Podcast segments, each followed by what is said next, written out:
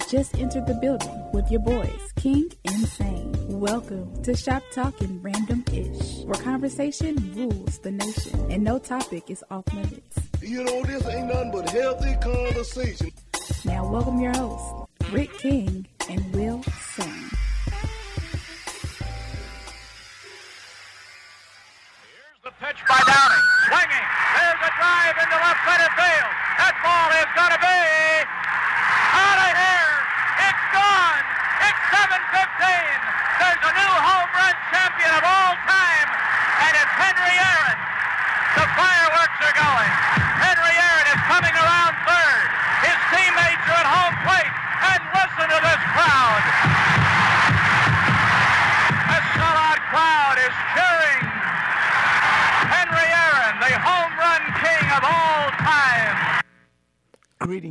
Greetings, Atlanta, America, worldwide internet.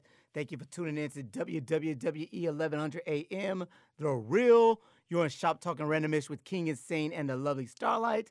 I am Will Sane. Rick King is not in the building tonight. He is sick. The lovely Starlight is in the building. Miss Lady, say what up. What? Do that one more time. Do that one more time. lovely people. How are you? There you go. The super duper producer Greg is in the building. Greg, say what up. Yo, Greg says, yo. it's what he says. We got family in the house tonight. Mr. Page is in the house tonight. Let's see if I can do it like him. Yo. Yo. Did I get it right? Yeah. And we have a new family in the house tonight, Miss Nadine Brown. Bone. Bone. I'm so Bam. This is why Bam. this is why we let people introduce was- themselves. exactly. I am so sorry. This is why we let people introduce themselves. He was close I know, I know. and wrong. What's going on, everybody? Yo, this is Shop Talking Random Mish. You know this show is all about barbershop style conversations. No topic in this show is taboo. We only have one rule in this show, which is say what you mean, mean what you say. Just don't be mean when you say it. Starlight, please tell the people what numbers to call. Yes. If you would like to call and you are local, the number is 404 603 8770. Or, as Rick likes to say, if any of you are still in grandma's basement, the number is 888 926 7562. The shop is open. Greg, please tell the people where they can find us. uh, you can find us on uh, Facebook at Talking Random Ish. Spell out talking T A L K I N G Random Ish. uh, on Instagram is it Talking Random Ish with T A L K N Random Ish. Yes. I'm guessing right now. Everywhere, everywhere we are, it is T A L K apostrophe N random ish. That's somewhere also. Um, and if you want to listen on the go, as I always say, in podcast form, you can listen on Apple Podcasts, Spotify, Amazon, Play.fm, uh, any podcast aggregate app to where they just apps just find podcast feeds and Are we on? Put 'em up. Are we on Pandora yet? no, I don't think anybody's on Pandora. I mean, they have podcasts now too. Apparently, Uh, those, those are exclusive. Exclusive. I don't know.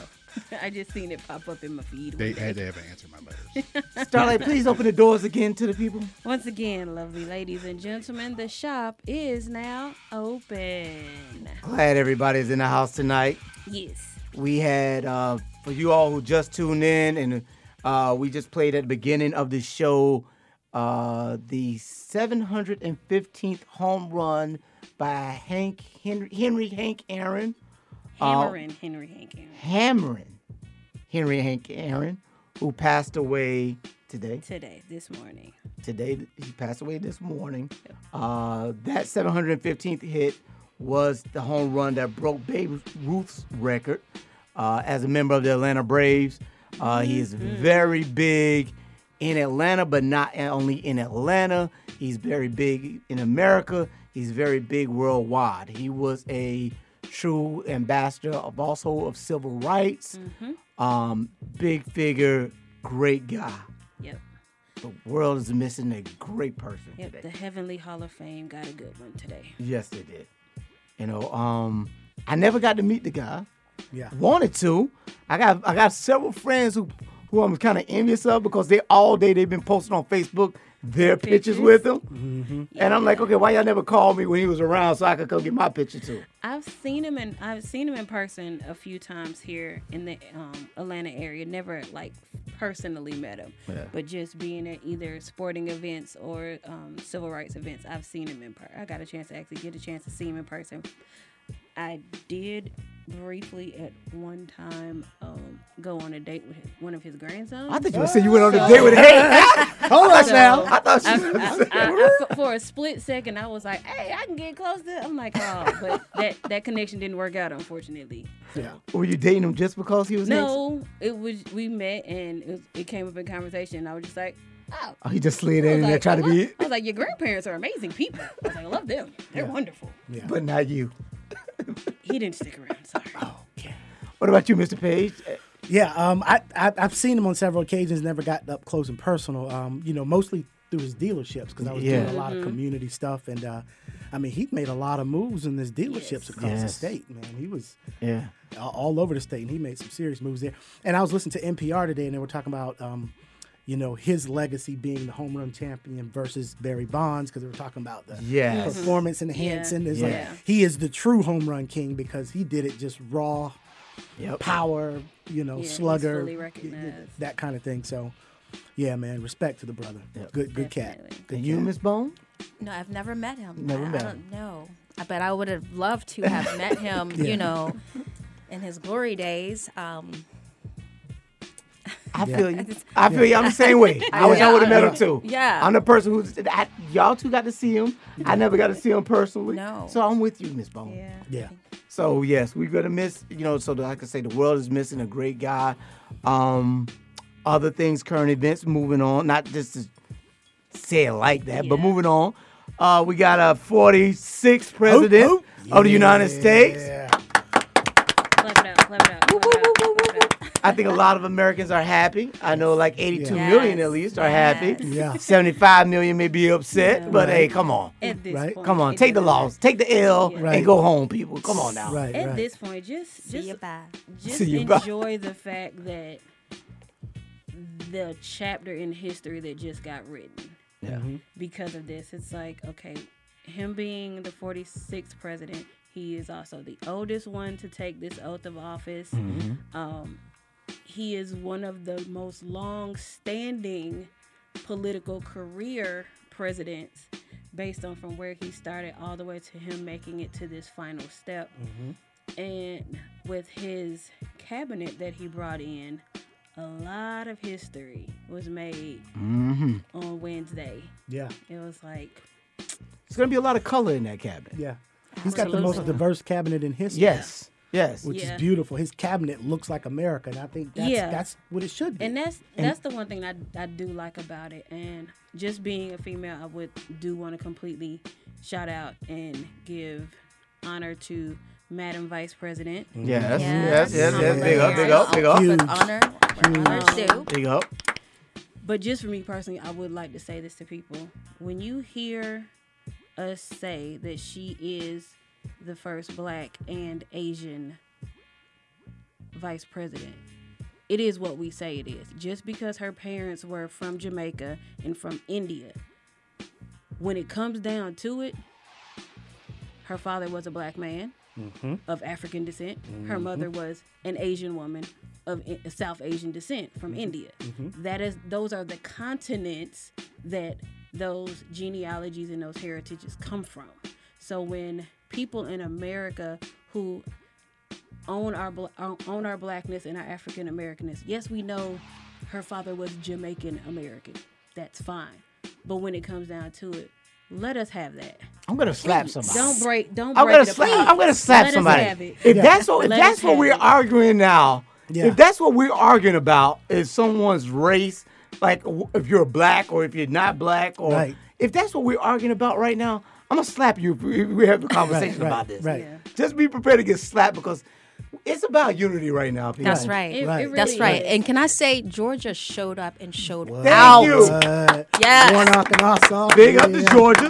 Thank you, Warnock and uh, Warnock and Yes, Ossoff. Ossoff. Yeah. Yes, Mm-hmm. and 100 and, 150 years, the first black senator. I gotta give him props. 150 years. And I have to apologize because when I'm wrong, I'm wrong. All right, I admit- everybody knows me. If I'm if I'm wrong, I say I'm wrong. I said that when Biden said they, when the Democrats put Biden on the ticket, and especially when they put Kamala Harris Kamala. on Kamala on the ticket, I keep messing up her name. It's Y- okay. You've The- been doing it all night. exactly. Madam Harris. Madam Harris. Madam Harris. Yeah. That's when they very easy. when they put her on the ticket, I said the Democrats are going to lose. They're trying to lose. It's no way they're going to win. Mm-hmm. I really thought the writing was on the wall. I thought bigotry would prevail.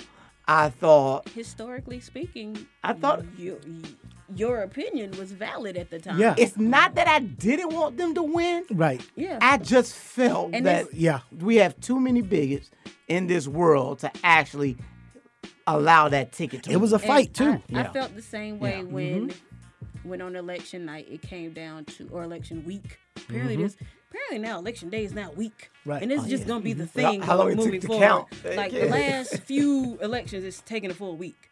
But when it came down to a runoff in both of those races, knowing how runoff attendance usually Yes. is, Mhm. I was like, all right. Yes. And the only thing I think was like, well, at least we got Biden Yep. and. at least Can I say this? I, I worked for the Jon Ossoff Community Mobilizer team. Did you call me? I probably did. Did you text yes. me? I texted I'm kinda you, mad called at you. you, emailed you. I'm gonna let you say your piece. Get I got the- something to say about y'all. Yes, get out and vote. Like that's what it is. I'm still getting those mailers. I They- was like, we didn't, we didn't stop. We didn't. We've been in here two weeks now. Stop. yeah, and on that note, let me give some shout out to uh, uh, uh, Stacey Stacey? Oh Abrams. yes. Oh yeah, Yes. you got to give her give her Man, flowers. she- Give her her flowers. She put it down. Give her her flowers. And I think that's what made the difference. It was. She built a statewide she did it. tidal wave of She, she Infrastructure. She She's- made grassroots politics show up and show out. yeah. That's what Trump Trump should take a play from Stacey Abrams' playbook. Mm-hmm. What she did when she felt she got cheated, she didn't sit around here and make all these accusations and just like, oh, y'all work. need to go recount and all this. No, she said, okay, you're gonna screw me.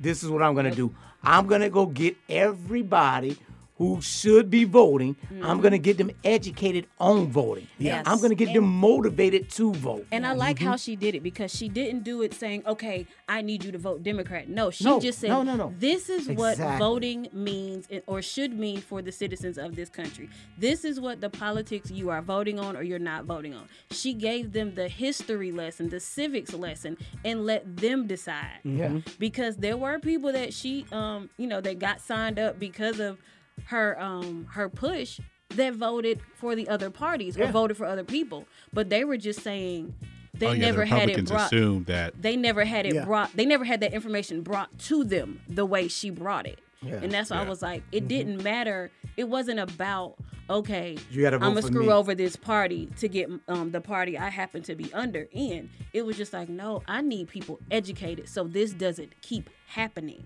Yeah. Oh, yeah, because there were a lot of people who got, if they didn't vote over a certain number of years, they just got taken off. Yeah. Yeah. Right. they didn't, and they didn't know that that, that you And- could that could yeah. happen to you, and it was just like, yeah, you kind of got to use the privilege Yeah. to keep the privilege. She mm-hmm. identified voter suppression here in Georgia. She took action and, you know, educated the people. Exactly. And bam. Okay, so can you find eleven thousand seven hundred eighty votes? I'm asking right you, you. You work for also. All right, now. you working for Trump? Hold on. find. I know you. You must have He's hit on him somewhere. payroll. Yeah, He's still there. You probably one of the ones Trump think hid the votes. There's eleven thousand seven hundred eighty down there. I know Yes. you can find them. Yeah, It's crazy. That's crazy. So and, and we- it was we need to move recorded. I that. was like, Yeah, wow. like I know. Mm. damn. We do, and and so with the, We, I, weren't, we were never supposed to hear it though, Yeah, because but Trump came out and said, "Oh well, he's not doing this. The Secretary of State oh, isn't yeah. doing this, He and was like, we talked about this." Like, okay, I'm just He's gonna like- put this tape out yeah, he so you'll much hear was like, exactly throw what my name under the bus one more time. Yeah. throw my name under the bus one more time. I And- got you. and with with what's going on now, I do like that uh, President Biden is calling for unity. Yeah. Right now, I want for the Democrats, don't rub the Republicans' nose in the mud. You know, don't rub the Trump supporters' nose in the mud. I, but I do at the same time need those those former Trump, well, those Trump supporters, because many are still supporting them. Mm-hmm. I need y'all to take that L And and just move on and say, okay, let's move past that and let's build this country up together. Exactly. And, and even with that, like my main issue was watching the people who were under the umbrella of elephant politics mm-hmm. just watch it splinter and it was just like okay all these years y'all were talking and raising a lot of mess about how splintered the um you know the donkey side of the politics were with the democrats but um it only took four years for the world to see What y'all? Yeah. the world saw, not just us, not just Yeah. those that would no, the world saw that split happen, saw that snake in the grass coming a crack in the concrete, mess up everything to the fact where, like you said, you have people who support him They- yeah, exactly. and not the policy. It's like even if I'm not saying you got to agree with all the policies, but if you're voting under this party, then at least majority of what they say should be what you feel. Mm-hmm. That's usually how that's how it's supposed to work. But it's like, okay, if y'all just on with him, then you just gonna be on with him, and you probably will never. Even though I'm not saying get back on either a two a two party system because I think the Democrats about to splinter though. But if the if- Democrats are not careful, they're going to splinter the same way that the Republican Party is now. Because Yeah. I, I'm, I'm, a lot of people love her. I say watch out for her, but I think AOC, I can't say her whole name correctly. Yeah. Cortez. Ale- and Ocasio-Cortez. Ocasio- Ocasio-Cortez. Yeah, y'all know. Yeah, I can't say her name. I think I, I, I, I look at, her, I look at her movement That progressive in the, wing. in yeah. the Democrat Party. That is going to be a big rift because already you have her coming out with President Biden saying, "Hey, I want." He's put a pause on student loans, and she's like, "Okay, that's great, but now you need to cancel them because just putting a pause on isn't enough." And honestly, being a per- being a former student who has federal student loans. How many of us have student loans? Er, me. Okay, I, was like, I think I'm the- let, Yeah, I'm let I y'all, think I'm let y'all speak on it. I think the better question is who speak on it. doesn't have it. I don't. Right. I don't. I know. I had a, I had a tiny small bit, but I, Yeah. when I filled But- out, I had to pay that little eighteen hundred dollars back. Yeah. Um, you were lucky. Yeah. But I think the main thing is I'm not saying cancel it because it is a debt we took on knowing what was happening. Mm-hmm. Is the money most likely more than what most people should owe back? Yes. The interest, But cut the because interest. exactly that's because the financial side of it is screwed, and it's always been skewed more for the institutions Mm-hmm. who still never really see even some of the money that they say we owe them. Yeah. So even they don't get the money. So if that's the case, it's like, all right, yes, I'm glad you put a moratorium on it. Um, also keep possible programs for some form of if you don't do a full just like you know wipe the slate clean and cancel that because some people need some people need that person in the back of their head being like uh you do still owe this money you Yeah. need to pay this you have this responsibility you need to pay it back but find ways to do like the programs that give some form of forgiveness where you pay so much and then mm-hmm. we forgive the rest or like those are the things that between now and September need to be definitely worked out and strengthened so that people who are going to just sit back and not have any thought about it until September September 1st go roll around they're gonna be like all right you do know interest is piling up right so we gonna need all your money now I think mm-hmm. business and corporations should actually pay for your your college education because if I take on if you're telling me that this job requires me to have a doctorate or a master's or a bachelor's to get your job, mm-hmm. then okay, once I obtain that bachelor's, you pay part of my bachelor's off. They used to, but it got up. It got slowly, like around, like in basically like the 2000s. It sort of started falling off. Where the incentive programs for okay, you want to move up, you want to get you know a raise. We need you to do this. We'll pay a little bit on it.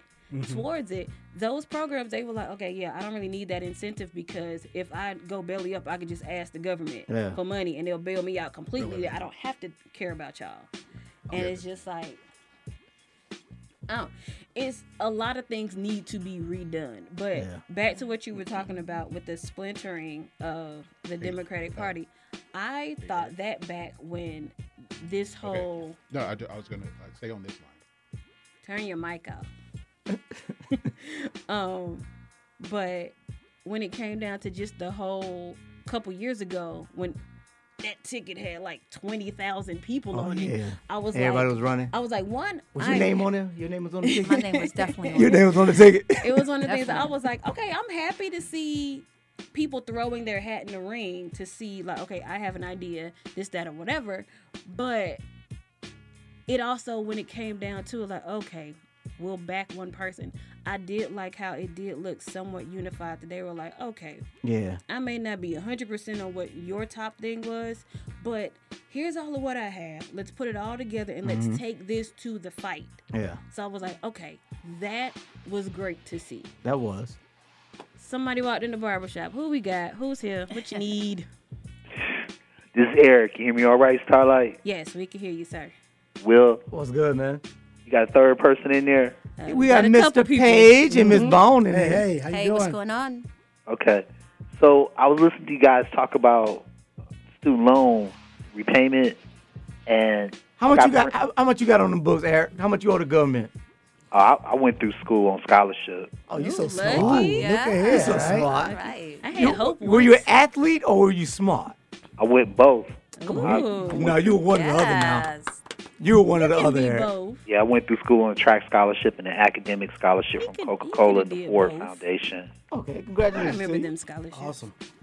All right, so I, I've I've heard this argument made a lot by a lot of people that you should only have to pay back a portion of the money, and then the rest should be forgiven. Mm-hmm. And I, when I'm when I'm in the conversation, I'm always compelled to ask this question: Do you feel that? And I'm and I'm I'm gonna say something about it afterward too, but I still want to know what y'all all think. Okay. Do you feel that at minimal, the person, the borrower, should be responsible for the principal plus one percent, taking in consideration there is some service activity that has to be done by the um, lender? Mm-hmm. So that's my question. Do you think the the borrower should be responsible for at minimal the principal plus one Principal plus percent? one. Well, baby, Starlight. Um, I would say that or 50% of the whole total. That is what I would bring to the table. What you just said as far as definitely the principal should be what should be looked at anyway as far as repayment because that's what you took. Um and the one percent, you would that go to like you were saying the lender as far as for them doing their job?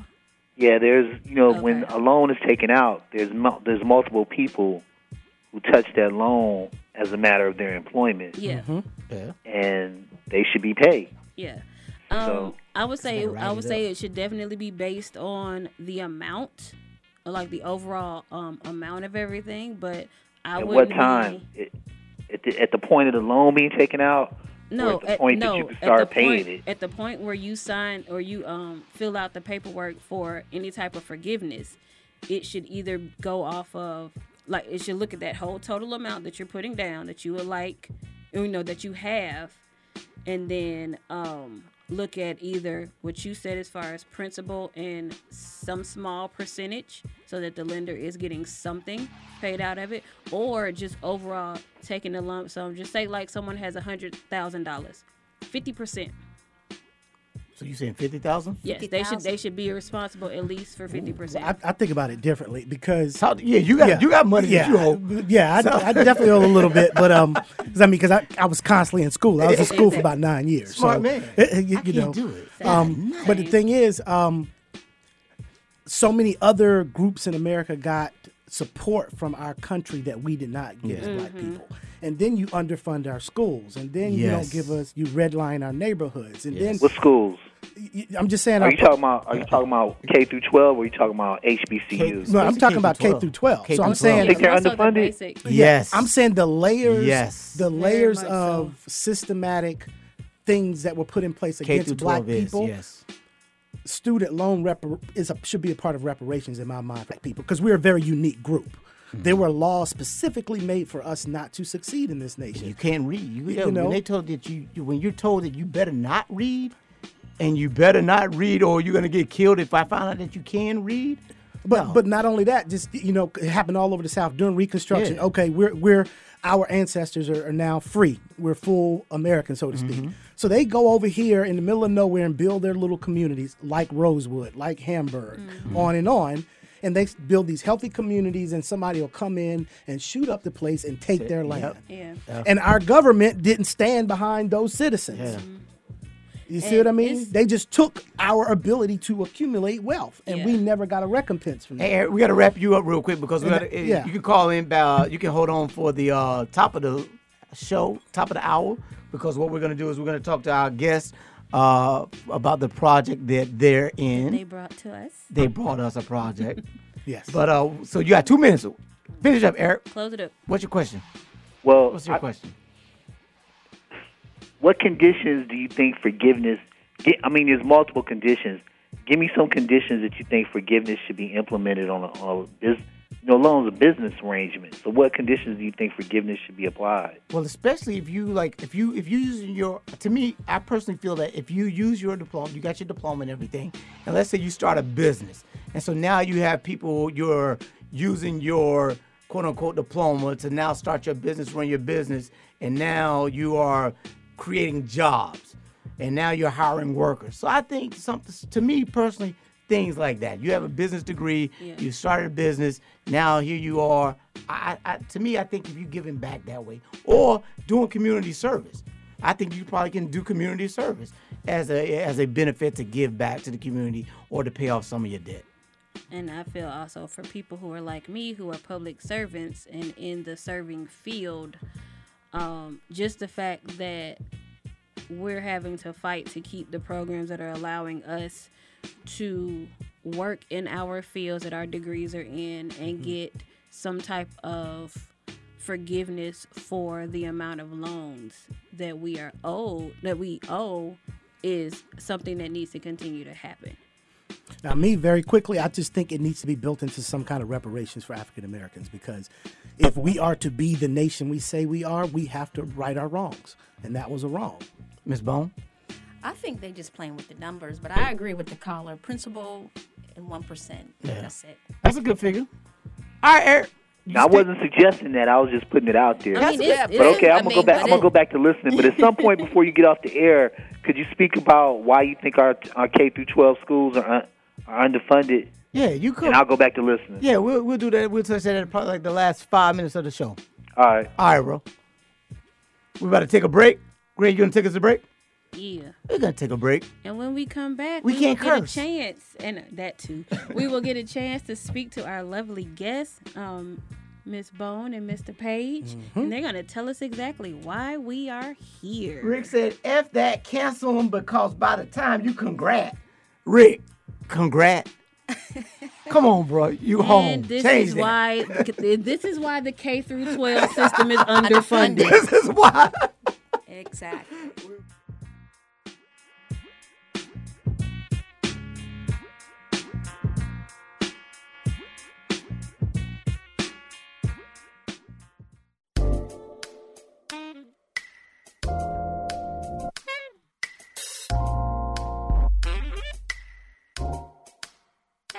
Thank you for tuning in to Talking Random Ish with King Insane and the lovely Starlight.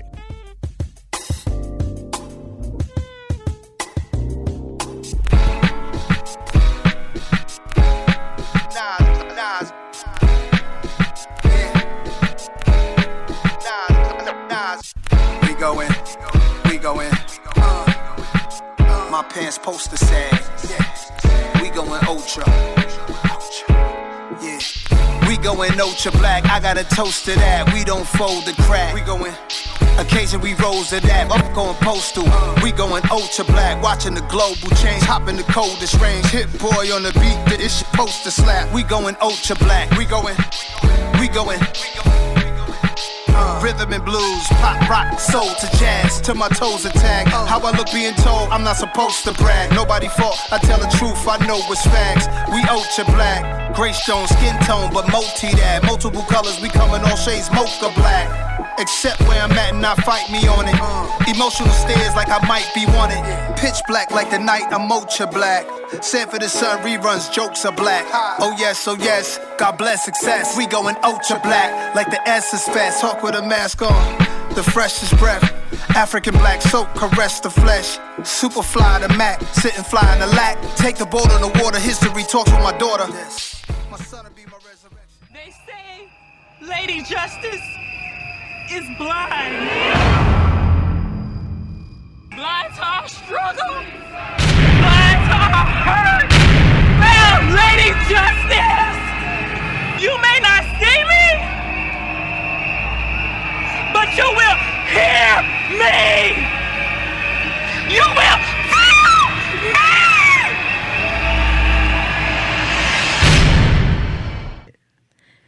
Greetings, Atlanta, America, worldwide, internet. Thank you for tuning in to WWWE 1100 AM, the real, uh, your shop talking randomish with King Insane and the lovely Starlight. I am Will Sane. Rick King is not in the building tonight. He is homesick. The lovely Starlight is in the building.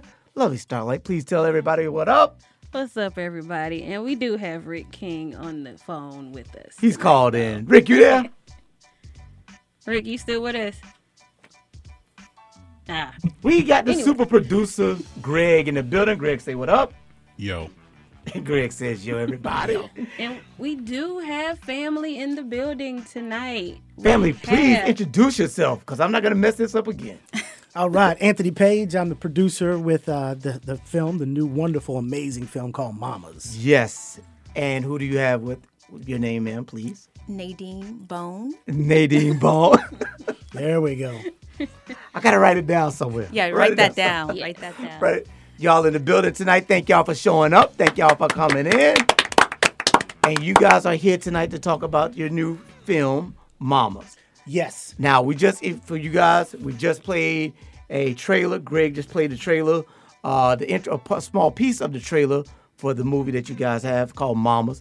Can you tell us a little bit about it, Mister Page? Let me tell you, Leslie Black, who's the writer, executive producer, and the lead actor, was just feeling everything that was going on with the Black Lives Matter movement and wanted to contribute in a profound way. And she, being in this space, she wrote this story about four mamas whose sons were killed, and none of them got justice in the traditional way.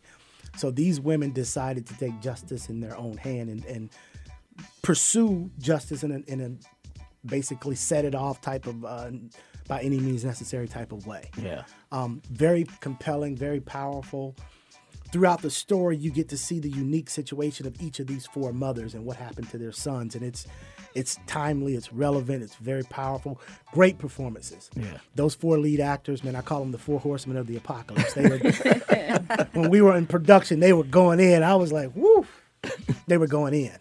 You know, they were going in. when I saw when I saw the trailer, I immediately thought before before the words came up on the screen, I immediately thought set it off. Right. Meets American Skin.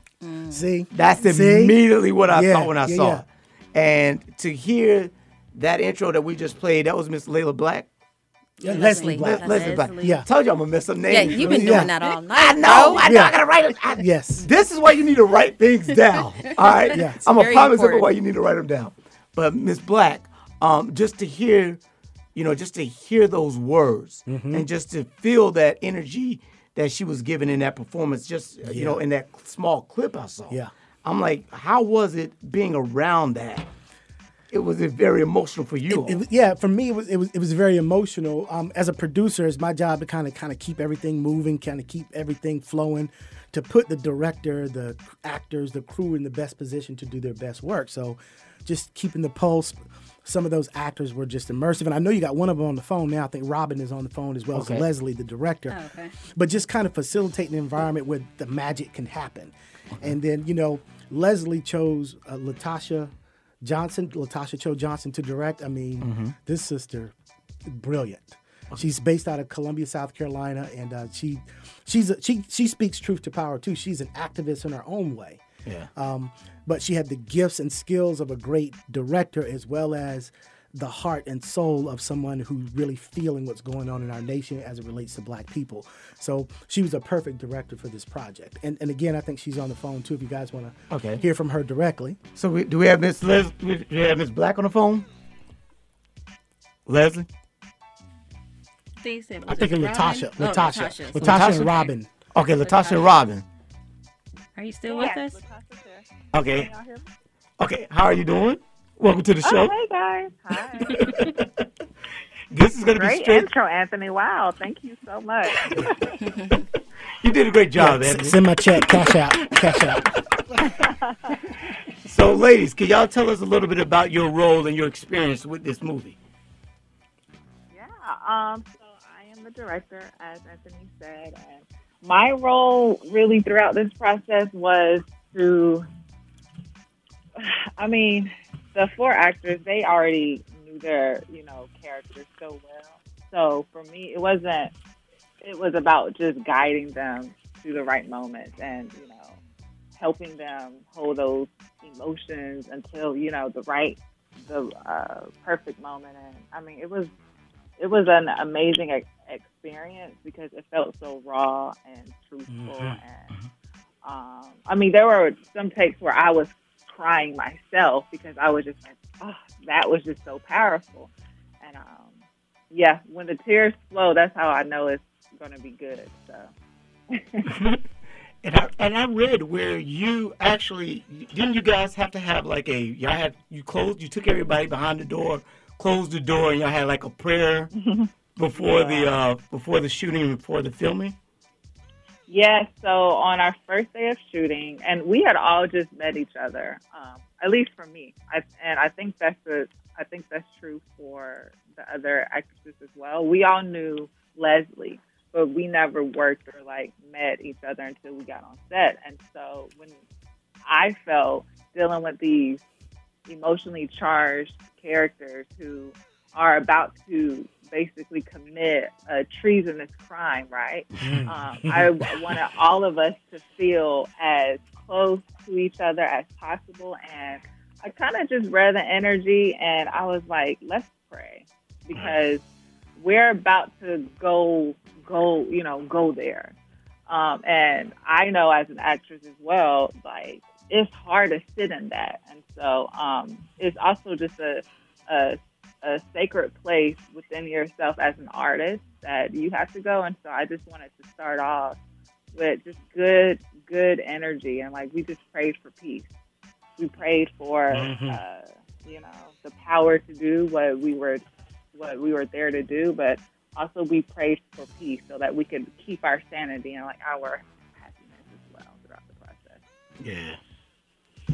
that is definitely one thing that um when it comes down to um when it when it comes down to actors and actresses that do films with material like this that prayer for peace and that prayer for you know for you to be able to still hold your sanity is something a lot of people don't really think about but it's very it's very encouraging that you took aside to have everybody do that so that you didn't want it to be where someone came out of this with it too heavy on their heart like if they were too much of an empath and then they embodied that themselves Mhm. and it Yeah. ruined them but for you to be the director and choose to do that that's great leadership even on your part And, and Robin, can you tell us a little bit about your character and your experience? Yes, hi guys. Thank you so much for having me on. Can you guys hear me okay? Oh yes, we can. Awesome. Uh, okay, well, my name is Robin Annette, um, and my character was Jill. And if you guys, have, you, you know, if you've seen Set It Off, I'm more like the TT of the group. um, Jill is actually suffering from uh, severe PTSD. And so she's constantly in this um, this crazy state of terror in her head. You know, other people don't see really what she's dealing with, but she's really battling a lot of issues inside of her head. You know, due to the loss of her son. Um, it was really tough tapping into Jill, only because you know I had to kind of take myself there. Um, Leslie was very sure to that everyone that she cast in this project was a real mom, you know, and uh, I'm grateful that she did it that way because it, it came off, you know, really real for us.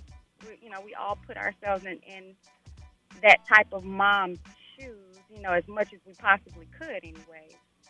Um, and it was a, it was a tough. That was a really tough thing to do. And do you have do you have uh so in the film from my understanding every uh all four women have lost their sons to po- police brutality. to police yeah. brutality Mhm. Yes. Ro- robin do you have sons at all do you have any sons No, I have a daughter. oh, okay so but you still so how did you find it how did you find that that uh i guess find that feeling that you needed to fulfill this role like did you portray it as if it was your daughter or a nephew or anything like that or how did you pull that So basically, what I did, you know, what I usually tell everybody, um, the, the, the, the main thing that I did, I, I took the relationship that I have with my daughter and everything that I feel for her, and I didn't want to um, imagine her in that, you know, in that situation. Mm. So I instead just took her faith and how I felt about her, and I created a son. And you know, over the time, you know, that I had my script before we shot, you know, I just developed this relationship with this fake person um, that was like my daughter. You know, I just kept seeing my my daughter, basically her face, on a boy. You know, and so I just created this fake person and had this this relationship with him. You know, and I am an empath, and so uh, it was it was tough to come out of that because I really felt like I lost somebody. That's, that's scary. It seems like you'll need a psychiatrist on your set. Uh, Can I say something? Please do. um, I um, the one the clip that you played. Um, I was in that scene, and like that gives me chills every time I hear it. Um, you know, I was in the streets protesting uh, in Atlanta for six months, and it's real. You were down during the riots in Yeah. Atlanta? Okay. Yes. Yes. And No, so she was in the protest. I, I, I know I said that wrong. That was wrong to say the riots and everything. Yeah, during the protest, I apologize. Get I know, get me. Yeah. So, so this was. How did you feel about this? Because yeah, you saw the actual. You were actually at a protest, and to take it to movie to film. How was that for you? It um it was surreal. It was surreal. Um, the acting and just everyone that was on set embodied this. I can't even describe it. It was. It took me there. I cried. I literally cried. And I mm-hmm. was at a place where I couldn't get out. And one of the mm-hmm. actors came and hugged me and said, I know what you're going through. Just, you mm-hmm. know, she prayed for me a little bit and it helped me kind of, you know, because I'm an actor as well. And so it just took me there, you know, and I have two sons. I have two sons. So That is this. This has to be a very tough role in in film to do, and I, I applaud you all. Yeah. Really for actually one taking this on, but two being able to come out of it still mentally intact. Because I, I I believe that this film, like a film like this, especially in a time that we're living in, could cause PTSD. Mm-hmm. You know, are, do any of y'all still like? Are you still Nadine? Since you're right here in front of me, do you still feel like, you know, like you say, even when you hear those clips like that, it still takes you to a certain point. it just gave me chills. Mm-hmm. Oh man. Because I was at the Wendy's when it was burnt down. Yeah. Wow. Base camp. I was there. Yeah, it's Yeah, Chills. and I It's remember real. watching that George Floyd man, and it, it just.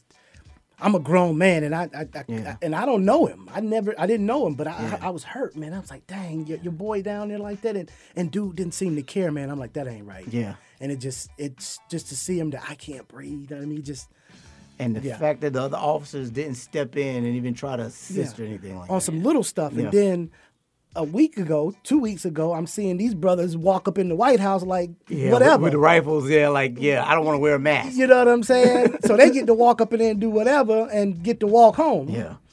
And this brother on whatever is no longer here, and it's just that you can't ignore that. Yeah, you can't. And that's why this movie Yeah. is so significant. It speaks volumes. It Mhm. says things. The actors are in, in it for real. The storyline, it's it's speaking to what's happening right now Yeah. and how we're feeling about it and we want justice. and that's what people is there's a lot of people who still believe and I'm, I'm glad that this movie is actually one being made and being made right now because and I, and I want people of all races to watch it mm-hmm. Yeah. and the reason why I want people of all races to watch it because some people really don't believe that this is how we feel mm-hmm. or really believe that this is what's going on to the blacks and, and going on in the black community ev- or in, in America. They don't believe that this is real for us. Mm-hmm. Or as bad as we say. Yes. Even if they see it on even with seeing Yeah. seeing it on camera, live happening, they still don't believe it is, as you say, as bad as we say. Mm-hmm. They still tend to say that the media is what is actually making us think this way. Mm-hmm. So I really want to make sure that everyone can see this film. Where where can they find this film and when is it coming out? Um, Leslie, you want to talk about it because Leslie is also editing it, and uh, she Is she know- on? Yeah, not Leslie. I'm sorry, um, Latasha. Tasha. Okay. Latasha's um, editing it, so See, I'll let. see, I got the names right this Yeah, time. see, that's on I me. knew Latasha That's on this. you. Dang, take I your cash gonna- out back. You so I'll. I'll let Leslie talk about that because she's still editing editing it. Latasha. Yeah, I said Leslie. Latasha, excuse me. Yeah. See, you messing with me, man. He's doing that Jedi I'm on it mind now, trick I'm on on me. now, I'm on He it got the. Jedi mind trick on me. That's what it I got my mind going now. Yeah, I, I would say the film's about 99% done. Okay. Uh, we're just we just finished the score, which is beautiful, um, and we're just chopping away at it, making this beautiful movie. And I would say, um, the win very soon, in like the next Okay. few weeks. I think um, we're talking to different platforms now about where um, about where to stream it, where to host it. So give it a few more weeks, and you'll uh, see a date out there. Really. Okay. We have uh, Rick on the phone. Do you have any questions for our He's family in the building? He's not on the phone. Is that okay?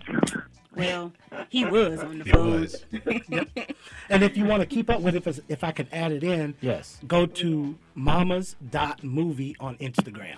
Okay. So that's where we're going to update everything, behind the scenes photos. So the progress of the project, you'll be able to keep up with us there. So mamas.movie on Instagram. That is M O M M A S dot M O V I E on Instagram. Right. Yeah. And Latasha, have you done any other films like this before? Is this like the like is this like one of the most like far as like um I guess uh I don't want to say protest, but what is the word I'm trying to find? Kind of social justice. yeah, social. Yeah, justice. social have you done any type of social justice films like this before? Um, I I just completed a docu series um, of called The Transform, um, and that's about three the lives of three Black trans women in South Florida. Um, so, but but I will say, Mamas is the first narrative, like fiction, um, social justice film. But I think in my just career in general, I'm always drawn to stories that you know have the ability to affect the world that we actually live in in a positive way. So. Okay. Nice. Um, what about this made you want to come out of the actor's chair and move into the director's chair?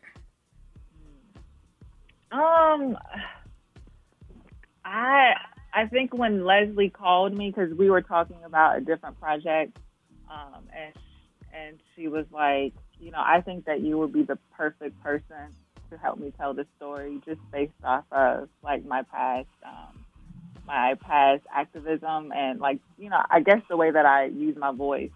Um, and I told her, well, well, let me read the script. But by the time she told me the concept, I already knew that I wanted to be a part of it. Um, and for me, it was just a great honor to be chosen to like tell this story because I think it's so amazing, it's so deep, and I love that the whole cast was mamas because I think as good as an actress as I think I am, um, it's just a it's just a deeper connection and performance when you know having real mamas in in these roles. Mm-hmm. Awesome. And uh, Mr. Page, sir, what made you want to get involved in this project? Well, I was collaborating with a, a company called uh, Focus Films. Okay. And the Gerard, they brought Gerard McKenzie on to do the, you know, the director of photography. So he's the guy behind the camera, kind of following the director's, vi- you know, making sure the direct, director's vision is executed. And he said, you know, he needed some some backup, and he and he pulled me in, and I met with Leslie, and then, you know, lo and behold, I'm I'm on as a producer for the project. It's just kind of, you know, help the project run smoothly and, and bring whatever resource I can to kind of help it be everything that it can be. Um, but for me, these this is important because we need to see ourselves and we need to see the full Mhm. scale and scope of our humanity. Because you know we we know you know those of us old enough we know growing up we saw Rosewood and there was a great white Oh, yeah. hope that saved us. You know, Yeah. Jon Voight comes running in on Yeah. the horse to save mm-hmm. the black Yeah. people. And that happened. There were a diversity of great people that were involved in the issues that reflected us, but did, not always. Mm-hmm. Yeah. So, us being able to tell our stories from our point of view, I think we get an opportunity to to share our humanity with the world. You know, to really let the world know who we are, because for so long others have told the world who we are. Mm-hmm. Um, because we've seen those images from the '40s where you got the lazy black man under the tree Yes. eating watermelon. Yeah. That was never us. Yes. We were never lazy. But that's that's the- why the South was so wealthy because black people were some they they were beasts. They can handle that work. And that's why Charleston was one of the richest states, I mean richest cities in the country. Yeah. Mm-hmm. It was black labor. 90% of the population was black. You know, and that kind of thing. But now we're lazy. I'm glad. I'm glad after, you after we built it. Oh, we're lazy now. see, I- yeah, see, because they control the story. So, I- but that's what I'm glad you said that part right there. That they Yeah. control the story, so then it becomes that this is who we are because we tell y'all this is who they are, and we tell them that's who they are. Mhm. So we started ad- we started adapting that, Right. and we start and people start looking at us as that. Mhm. I, I'm glad that you said that. That that is Yeah. very keen that you guys are so- showing, telling the world, no, let us tell the, let us tell you who we we're gonna, not let us tell you, Right. we're going to tell you who we are. Yeah. yeah. and this is who we are. And we do have a profound impact. You know, I have a 10 year old too. But I have two older kids, but my youngest is 10. Before Trump was elected, my son had only lived in an America with a black president. He Mm. was born under Obama. And when he started going to preschool, and I didn't realize until, you know, President Trump was That is- elected, former President Trump Yeah. was elected, I was like, wow. My black son has only lived in an America with a black president, Mm-hmm. and it just blew me away. so I can imagine the impact that had on him when he went to school and started learning about what this country was. He saw a president that looked like him. You know how profoundly that could, because we didn't have that. It was so Yeah. far fetched when I was a kid that oh mm-hmm. we have a black president. It was like oh that ain't gonna happen. Yeah. Yeah. That's But like- here's my son. He saw it. Yeah. And when he was two and three years old. You just made me think that's, That's my son was the same way. I just thought about You that. see what I mean? You're right. But that's My son like, was the same way. That's like for me being a teacher, and like you said, the representation. All the years that I've been teaching, and all the years I've been involved in any form of education from birth to 18, Mm-hmm. these kids legit grew up in a world of one the outside world is a whole lot closer Mhm. than the history books make it make it seem Mhm. and they had the black president Mhm. and then now young girls are seeing the second in command Yeah. Looks Yes. like them. Yeah. And, And it's like this is amazing and you think about Mhm. and then the fact that she was sworn in by one of the female justices See that? who is also that? Hispanic. So now you got your Hispanic population. So you're black, you're brown, you're Asian. And you're they are seeing themselves Right. represented and it's no more just like okay we gotta wait for Martin Luther King Day to talk about him. We gotta wait for Right. February to talk about Black History. We gotta wait for March to talk about Right. uh, women's history. We gotta wait for a- April to talk about Asian history. It's like no, you're living it. So legit, the history Yeah. books you can have these lessons every single day with your kids. Right. And it's like you don't have to specifically wait for either their culture to celebrate Mhm. something or a specific month that we might set aside. And it's like, and with this movie, just watching the trailer, like how we did say this, sort of like a mama's version of Set It Off. Right. Yeah. It's kind of the story is sad that they have to tell. However, it's kind of nice to see it from that point of view Right. because we usually see Right. a mother who's lost a child or who's lost, especially lost a child violently, either in the movies or in the news, and it's just like, oh yeah, this is a sad mother, but then they turn it completely just into the child and the son who was lost. But it's like, no, this is these are mothers Showing the telling mother's pain. their story. Let's- it's like, yes, right. my son is important, but this is me. I'm still here. I have to tell my story mm-hmm. while also, you know, getting him justice. Right. So gonna- just that representation is great as well. All right, we're gonna take a quick break. We'll be right back. Is Robin, st- Robin, Latasha, y'all still on? Yes, sir. Still here. All right, please hold. We're gonna take a quick break and we'll be right back.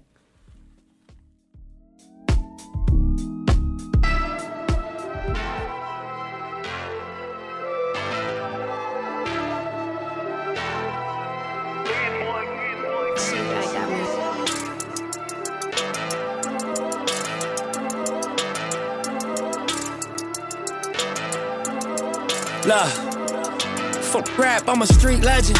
Block love me with a deep reverence. I was birthed in a C-section. Helicopters and police presence. We got ops, so we keep weapons. We on y'all block while y'all eat breakfast. A lot of shots, we broke street records. Watch how you talk, I got reflexes. Watching your cheap necklace. Then we slide at the east exit. But every time we up, TMZ catch it. Y'all still learning street lessons. From the mastermind, first you master grind and your team catch it. This time it's for the money, I don't need credit. And I'm the Don cause the street said it. Look. Fuck rap, I'm a street legend. And I'm the Don cause the street said it. Block love me with a deep reverence. And I'm the Don cause the street said it. And I got pressure on me. Seven days a week is game seven on me. Life will test you out, you live through that, that's testimony. Giving them hell, but how in the hell I got all these blessings on me? Most of the girls I know addicted to social media. All the time they put in, they could've wrote encyclopedias. Mama said it only takes one time to your whole Wikipedia. And as your son, I can see the type of life that you see me in. After what happened in Nipsey, I reached out to Kendrick. It wasn't even no real issues there to begin with. Lack of communication and wrong information from people fueled by the ego is like mixing flames with diesel. Energy crazy, I realize that it's a two-way street. What's coming is going. If it don't give you more, it drains you. Should be a billionaire based on the time off I'm not taking. Probably why with me get crazy and we lost a baby. And everybody around me think I'm the one, but we all just one of ones. And I'm walking out the crib, they ask me where I'm going. I told them I'm going on another 10 year run. Banging over blocks that they don't own, thinking that's home. Boy, you think that's where you from? You don't really know where you from. You don't know how deep your roots is and what your ancestors had done. So God bless all of the sons and daughters who knew their history, so they knew where to take it farther. And all the ones that stuck with me like good barbers. Looking at my life story, God's a good author. Never was a lot of us in a room. We move like ninjas. And if it costs you peace of mind, it might be too expensive. So I can give you everything that you want from me for free, though. Get you one shot in life, you might not be able to reload. So advanced, I need all my advances. Bro hit me up for cash like we didn't have the same chances. My dad hit me up like, why I don't live in a mansion? I'm trying to focus, but baby girl keep holding my mind for ransom. And that ain't how it's supposed to be. This man home got to a beat, and his name Shine too. I almost felt like it was me. I realized all my setbacks were inside of me. In high school, I learned chemistry, biology, but not how to cope with anxiety. Or how I could feel like I'm by myself on an island with depression on all sides of me. 17 right on the side of me. Look, I ain't think I had a thought of suicide in me until life showed me all these different sides of me. Too many times I thought the Reaper was outside for me. And how the fuck is people that never met me that hate me? I wonder if they understand that I meditate daily and feel like my life purpose is to give inspiration. Despite the hit songs, that there's just no escaping. That I take care of my family and beat the odds that were deadly. You hate that, that just reflects your lack of succession. Bless them. If it ain't Nipsey Blue, it's Detroit Blue. It's that Detroit too. I'm bringing it back to my hood like D-Boys do. Gone. So the collaboration though, the Nipsey and who? Oh man, I'll probably say payroll or Tee Grizzley. Me and Big Sean talked about doing something recently too. So you know, all of them. I'm, I'm gonna tap in with all of Detroit. Welcome back. Welcome back to Shop Talking Random Ish with King Insane. I am Will Sane. I am the lovely Starlight. Greg is in the building. Yo. and we have Mr. Anthony Page and Miss Nadine Bone Yo. in the house tonight. Yo. We have Miss Latasha. I'm sorry, I don't have Latasha's last name in front of me right now. Cho Johnson. Yes. Cho Johnson. Cho mm-hmm. Johnson. Ooh, Cho said- Johnson in the house tonight. names. and Miss Robin Antoinette. Antoinette. Yes. And Miss Robin Antoinette, you're also on the phone, correct? Is she Is Miss still there? Robin still with us? I know. Lat- I know Miss Latasha spoke up. Okay. All right. So I was because I was gonna ask Miss Robin how she got involved in everything, but so um, Latasha, you said you knew Leslie, and do you know? Did you know her from a former project that you guys did together? Do together? Yeah, Leslie and I used to be in this acting troupe or like group uh, called the Cinema Dolls together.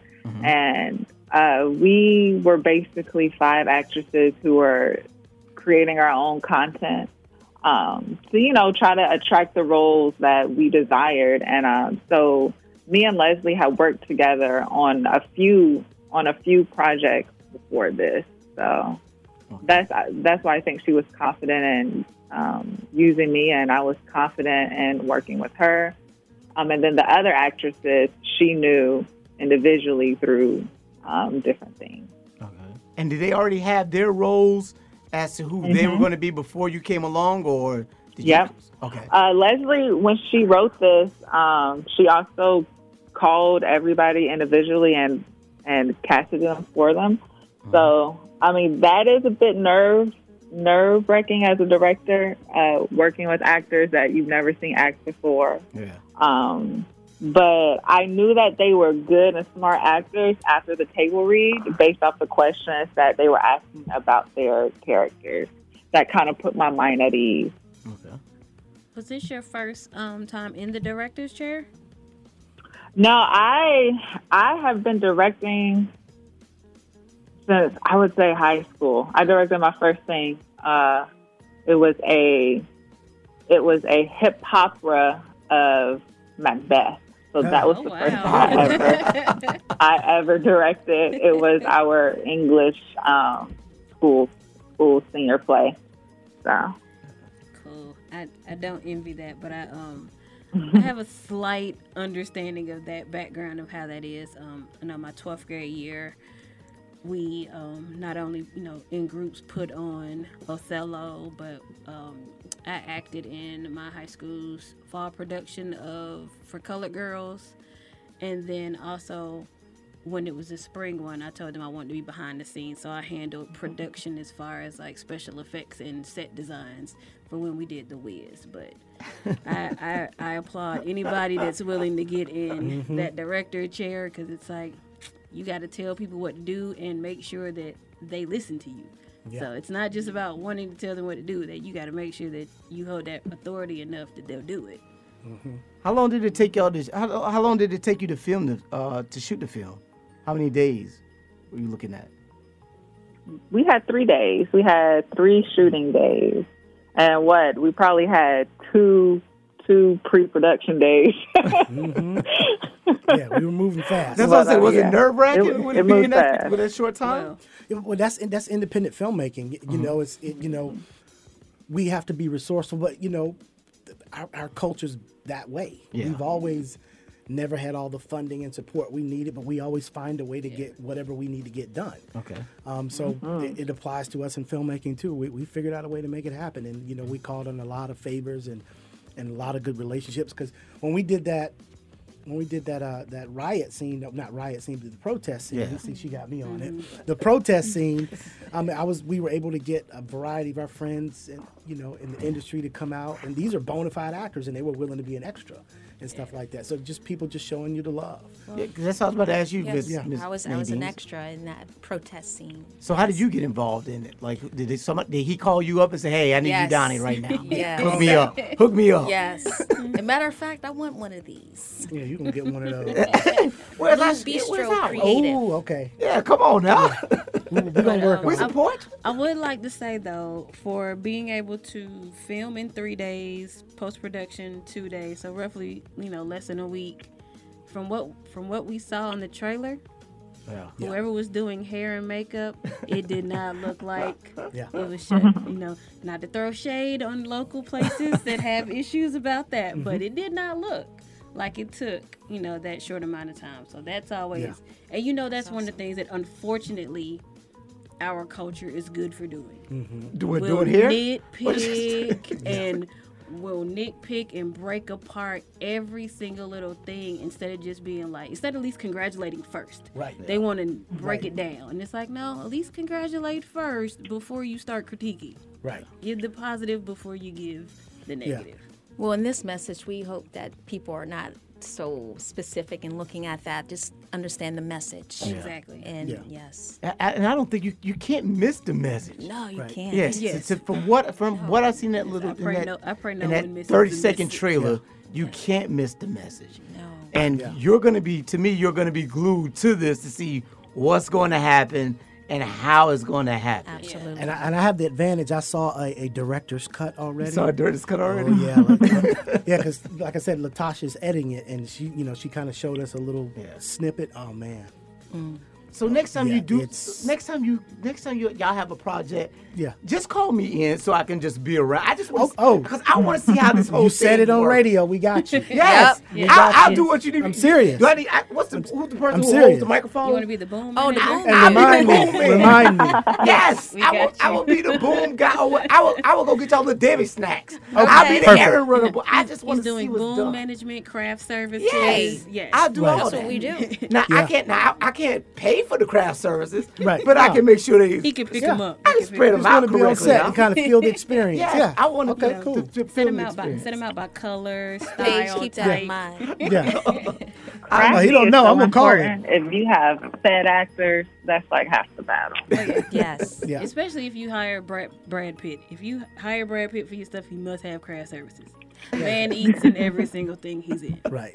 Yeah. I am all for it. I, I am. I really want to because I am so like I. I tell everybody my only my my, my film experience was back in like the early '80s, mid '80s. Uh, there was a film 19. It's called 1969.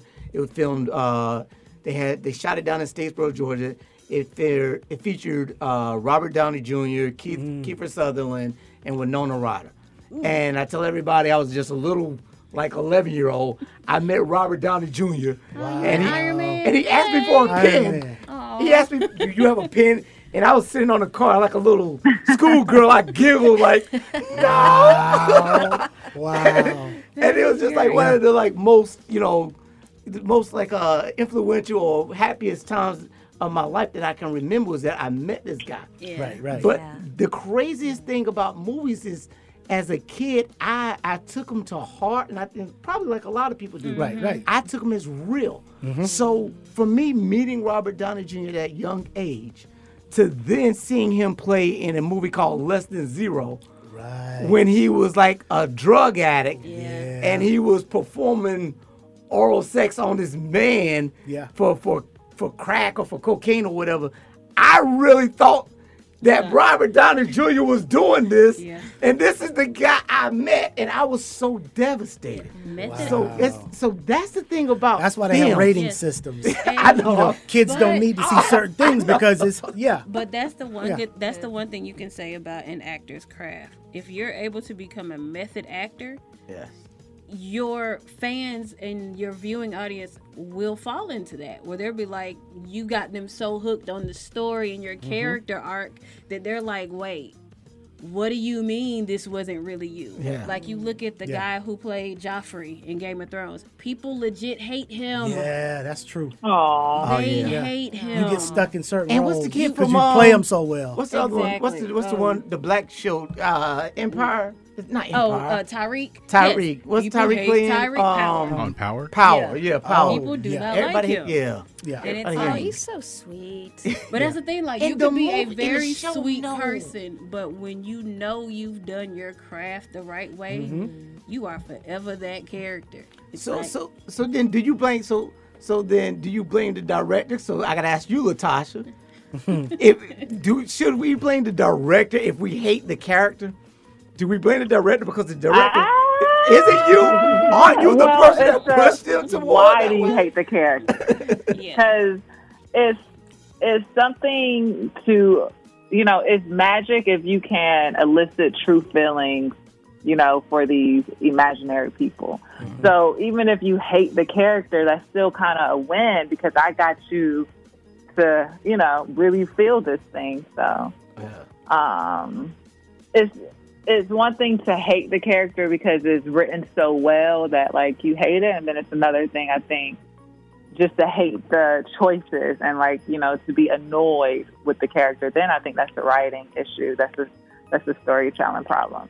But if mm-hmm. you hate it, I think that's fair. You know. Mm-hmm. Yeah. So if he gets egged, it's because of you then, the director. when he gets egged because yeah, yeah. that's taking it to another level. Yeah. You see that actor out in the street and like, Yes, you you like, how really- did you do this? Yeah, why did you do that Right. to Ghost?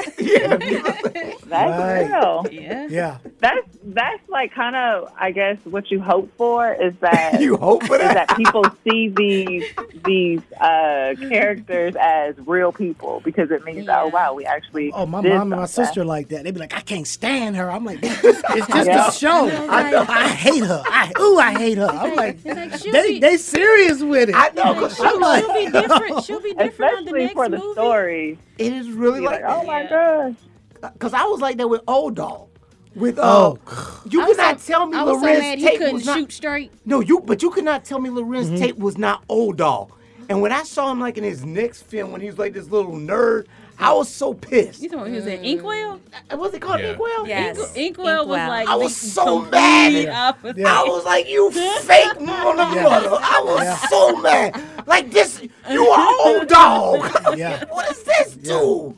I could. I not- love I'm it. telling you, That's that's our craft. that That's is y'all Yes. craft. Yeah. Love Y'all, it. hey, you know, and that's what when you when you do that, you are really bringing that person into something that they believe in. I, you deserve your damn money. Yeah. Mm-hmm. You you Yeah. deserve your money. Mm-hmm. Yep. Yes, sir. I give you that. How long you been acting, Miss Nadine? Seven years. Seven years. Mm-hmm. Have you been enjoying it? Yes, absolutely. I'm enjoying the journey. So is this something that you always wanted to do, or like was there like a turning point that you said, you know what, I want to do it? Like seven years ago, you just woke up and was like, I want to do it No, now. I always wanted to be an actress Yeah. and impact the world uh-huh. with storytelling. Yes, Good luck to you on it. Mm-hmm. We want to hope to see you in more stuff. absolutely. You come on now. You gotta put in some more stuff now. hey, Look. talk to Natasha. She the director. I'm gonna be pulling them together, producing. All right. Well, There you Tasha, go. we need you to hook Nadine up for more roles. And then, uh, we need you to put your money behind it. And Power produce and more. resources, not always money. Put your power and Labor. resources. You know, That too. That Yeah. works. I'm glad you said that because that's a question that I had too. Because Mm-hmm. there's titles that we always, everyone knows what the director does, who the director is, like what's the director's role. Mm-hmm. What is the producer and executive producer's role? Well, just think of a, a film like an hourglass, right?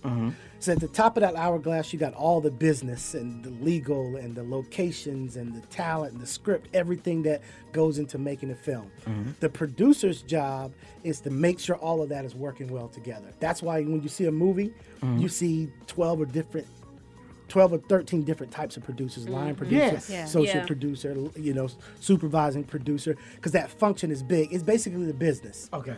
you know. But then at the point of the hourglass, that middle small part where Yeah, the sand falls yep. out, that's the director. Okay. So all of those resources go into the director, and the director leads the creative team at the bottom to get that output. Okay. so we get behind that director. We support. That is uh, Yeah. excellent. See, that's why I like this. Somebody, I Yes. all of that. and I gotta ask you a question. Yeah. I gotta ask you a question. That is great. yeah. Mm-hmm. Is that do, do they teach you that in classes? Is No, your own no. I mean, it's just it's the way it works. Because I That's mean, it, it, ma- it makes sense because the director is drive the creative vision. Mm-hmm. Yeah. So we, as the the producers team, got to get behind that, making sure we do everything that we can to put that director in the in the position to do their best work. Yeah. Get them the resources they need, so they don't have to worry about things that they don't need to worry about. Yeah. You know, so they can focus on doing what they do.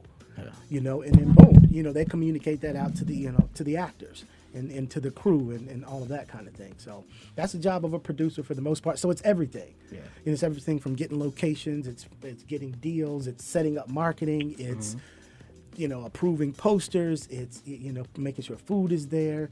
You know, even when we bogarted a park where we shot Y'all the- took over the park. and the police came, and I'm like, y'all Oh, keep yes. shooting. And I went over there and I I, had to remember talk that. to. I went over there and had to talk to the police. I remember yeah. that. because we didn't get you know perm- quote unquote permit. proper Yeah. permissions. Hey, Keisha, don't don't hate me. Um, you, know, we got a mayor named Keisha. You know, I know. But we didn't get the proper permissions, and when you know, because we were thinking we're going to be in and out. So Yeah. when the police showed up, you know, I had to go kind of, you know. distracted. Hey, how you doing Why today? You know, yeah. Keep boom, rolling, boom, keep rolling. going. Keep rolling. All right, you got Right. your shots. All right. She said, "Yeah, y'all need to go." But she she wasn't she wasn't terrible about it. She Yeah. understood. I mean, most You know. most of them are like that. Unless you, unless you're like in an abandoned building or it's at night or something like that, they usually be like, "All right, hurry up and do what you need to do. But to we do." were in our community then- too. If we was in Forsyth, Yeah. it probably wouldn't have went so smooth. No, no, no, no. That, yeah, I that'd Paulding, hood. what are y'all doing up here? Huh? All right now. and how long have you been doing the producery? Well, it, it- you know it came out of necessity. You know, s- necessity for me. Yeah, we use producery around here. Yeah, right. Because I started off as an actor way back in 1993, Mm-hmm. and you know, in Atlanta in the 90s, it just wasn't much going on. Yeah. I mean, you had Kenny Leon starting to make some noise at you know the Alliance Theater, and then we would get It's like one you or had two. to be in plays. Yeah, we, we get one or two movies a year. Mm-hmm. You know, Savannah came through, Miss Evers Boys come through, and it was just dry. So if you want to be an actor in Atlanta, y- you know, it was the opportunities were few and far between. You know, to, to really kind of get career traction. So that's when I kind of organically start to learn every part of the process. All right, I'm gonna write a little something. Okay, I need to learn how to direct it. Well, I need to learn how to put it together. Oh, I need posters. Oh, I need to learn editing. So over the years, I learned every part of the process. Did you go back to school for all of these pieces? Was Is- in is- some, is this yeah, why this, absolutely. This is why you all this money now for education man. and everything. yeah, in some, I went to design school, went to film school, studied theater, you know, accounting, finance, all of that, you know, because I wanted to be prepared. Yeah. Because I understood how important it is, and um, it's a tough and competitive business. You're competing with some of the best people in the world. Yes. Yeah. You, you know, especially with Netflix, man. You see, you see Spanish films, Oh, man. Brazilian Mm. films, Yes. Israeli films. Love it. So it's not just American, you know. So these program directors have options. You think you're just gonna put out an okay film, and, and no, Mm-hmm. you gotta you gotta be a beast, or you can forget about making a high level impact. You gotta come beast mode. Yeah. So that's what that's why I know you have to have a good team. It Mm-hmm. takes so many people doing so many things so well to make a film. So you think, oh, I'm gonna do my own thing. You're not gonna make it in this business. Yeah. It's it's a collaborative because you're not gonna be a, the best editor and the best director and the best writer and the best actor. You have to have the- a team. No, you need people who are really good in those particular areas. Yeah. Yeah. That you know, and you know, pull all that together. And see, I'm, see, I'm one of those people who look at like all these things and tell me that all I need is an iPhone, oh. and I can just go shoot my own film with an iPhone. Yeah. I'm And, one of and, these and, people and, who and look at it. people have done that, but it's but Yeah. it's um, um, But they know what levels. they're doing though. but they have to know what they're doing. It's Yeah, not if like nothing else. You at least like got to know how to hold your camera straight. Yeah. Like if you got a steady hand, like okay, they're the camera person, but you need you need someone else to be able to tell them like, okay, this is your job, this is your job, this Yeah. is your job, and to go to piggyback on a question that was mentioned earlier or a comment that was said earlier by Eric when he called about the underfunding of K through 12 education. Mhm. Just what Anthony said about how when he tried to be an actor and he Mm-hmm. saw that it was going to be challenging while still trying to do that hustle, he learned the other parts. If nothing else, this is why things like art programs need to Mm-hmm. Mhm. be in the schools because, or at least be offered and given out them because as a, in art class and in, in theater class, you learn that aspect. You can come in and be like, okay, I want to be the star of the play. But you're gonna have that teacher or that director that's like, okay, yeah, learn this part, but also learn this character's part just in Yeah. case we need you. Or Yeah. learn why that light, why we need that light focusing here. Learn what stage left and stage right mean and how that's different from what you're looking at. Learn um like learn all the aspects of it. And then it also helps you see the fact that with just your education, things like that are outside your typical Mhm. four um like four co- core contents in the textbooks, you can see like, okay, I may grow up and want to be a doctor. Mhm. However, I get through medical school and I see being a neurosurgeon might not be my thing. Let me go look at veterinary school. Let me go look at anesthesiology. So it's like it already gives them that mindset. It's like just because you have a dream, it's okay if your dream takes detours, twists, and turns to get to what you need it to be, to make you who you are supposed to be. Yeah, because even like listening to you and listening to Latasha as well, saying that y'all started out as actors and act and as actor and actress, and now she's directing and you're into pro- production and Mhm. everything. And Nadine, you're probably right now you're you're probably act. You're I'm acting. grooming her for I'm in, Look at you. I'm in the front of the camera, behind the camera. Exactly. You know, Because that's what you told me when you came in. You're like, I'm doing everything. I'm beating cops upside the head and all. That's what you came in. Yeah, that's what she came in, Yeah. right? She came in. I'm swinging In everything. I'm doing everything. In the everything. movie. Oh, oh, in the movie. the my movie. bad. Let me clarify that because we just said you were protesting, Right. and now somebody might go. Right, My right. bad. So let's let's clean that up in the movie. in the movie. Okay. All right. Yeah. So the the thing that um one of the other things that I had a question about is how do you how do you pick your locations? Do you already already know where you want to go, or like Well, I mean, driving around like you just how do you Typically, that's going to be the director. Um, Okay. The, you know, the director has Well, a vision about. well, then you stop right there. Yeah, I'm Let me stop right there. Let the director. Latasha, tell me how do you pick, how do you pick your locations when you go out to find like uh do you already have in mind where you want to shoot something at, or are you like driving one day and you're like, you know what, that'd be good right there. I think I have a running list of locations just in my head for for places I think would be interesting on camera. Um, it was great because the park was in Anthony's neighborhood, and so and then the house we uh, filmed at was was Leslie's house, um, and so and I guess the indie world is really what's free and cheap and available. Right. That's what it is. That's what I was getting to. what we want. So- This is what we want. This is what we can get. Yeah. There you go. See. so So say that one more time, because I was laughing too loud for me to even hear the answer. But say that one more time. Yeah. In the indie world, Free. is what? cheap and available. Free, cheap, and available. Mm-hmm. Yeah. I like that. That is, Yeah. th- those are my main, I think, criteria. But I mean, also beyond that, you just want a place that has a feeling. I mean, buildings and like, uh, just like the feel of a home, the Right. feel of a park. You Mhm. know, that's all very important. It, it uh, really sets the tone. And the things that we see on TV are usually very interesting to look at as well. And so we don't want to just film in a room that has four that has four white walls and uh, nothing on it. I think that was the challenge with Leslie's house because she had just moved in, and so we didn't really have any furniture. And so we had to find ways to fill the empty space. Mhm. Um, so yeah. That's interesting because I never think about that. Like, yeah, somebody has to go in and do whole setup, the set Set dress, design, Yeah, and and everything. I, I, I think um, I kind of like that aspect now, how it's coming more off of the, just the sound stage. And even though, yes, you can build, even if you're a big production, you can build a city on a sound stage or a mm-hmm. backlot. But it's just like, no, it's nice watching things like, you know, Cobra Kai, and they're supposed to be in the valley, but I'm seeing Atlanta behind Oh, me. yeah, it's all Like, in I'm, I'm like, that's not in California. That's right down the street. I but would- it's I like, know the and park then, where they or watching, like, Yeah. you know, The Walking Dead, and it's like, yep, know where that Yep. bridge is, know Right. where So you bridge you one of those types Or of ride, ride. Have you seen the Have you seen the movie uh, Baby Driver. the movie Shaft, the the, the recent? Yeah, Shaft? yeah. Oh, There's guy I a work scene with is where the the son is like walking down the sidewalk on the phone. They're supposed to be in New York. I clearly see Georgia State. Exactly. Yeah. exactly. Yeah. I was like, oh, that's my school. I went there. I went there. Yep. But yes, I am that person. Like, I used to be the type that I would watch animated movies to see when there was like a disturbance in the cel painting, and I'd be like. Ooh, that was I'm like, ooh, they didn't check their Right. sales when they were doing it. So now I kind of look be like, hey, I know where Continuity that is what we location is. it. Okay. And it was Okay. like, okay, like, so I'm like, all right, I remember, I know where that place is. I know where this is. I know where that is. So it's like just being able to watch movies, and especially the fact that knowing how big Atlanta is becoming in the art world Yes, and the is. entertainment world, Mhm. and people were first Thank like, no one, no Yes. one would be, no one will Yeah. come here, no one would do this. So it's like Yeah. everybody's here. So it's almost a point now I'm like, okay, who's not here? yeah, everybody's It's like coming. in. who's not shooting here? Who's not filming Exactly. here? Right. So, Latasha, can you tell us any films that you have coming up? Any other things that you have coming up?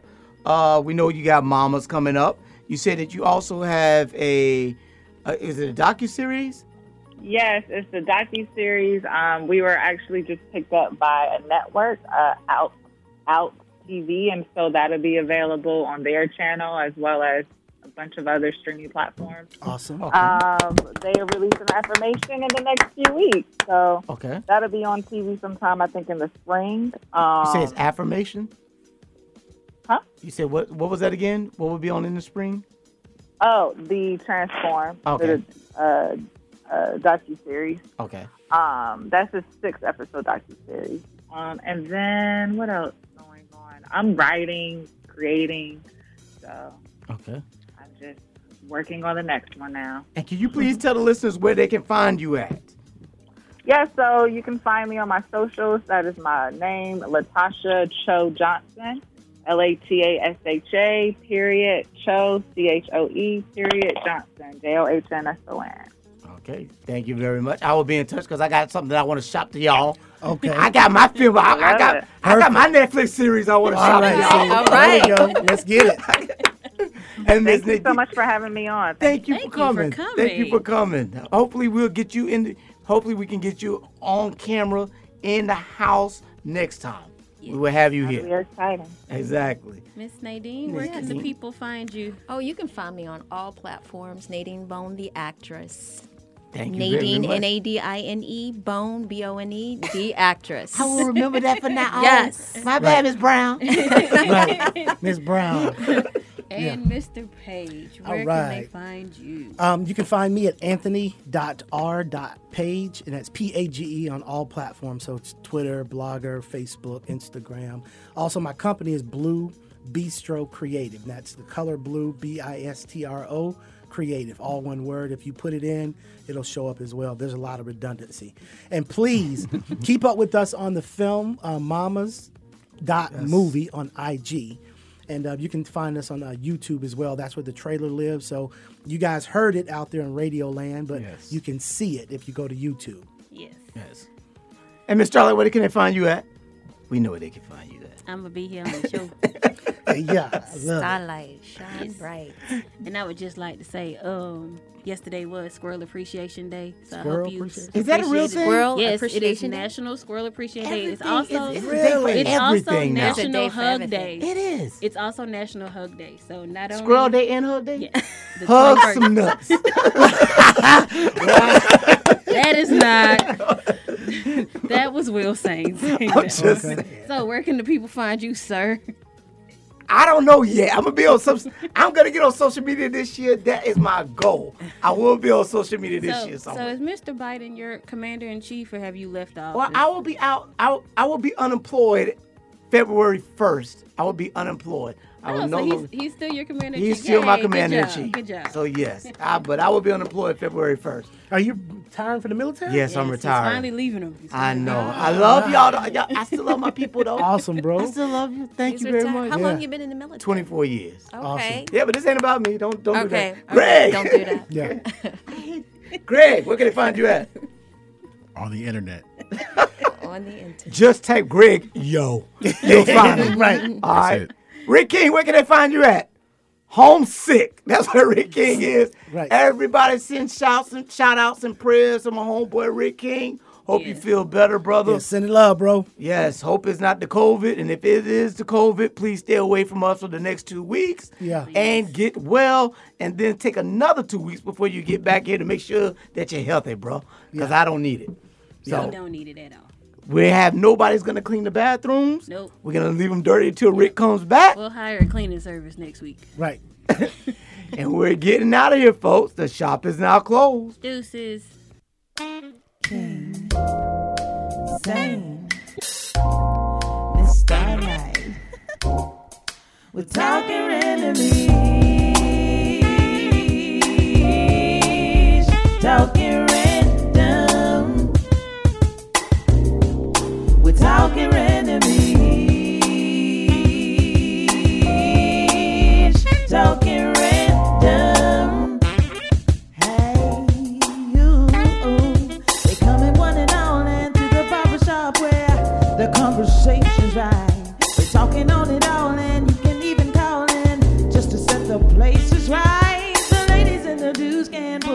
pull up, come on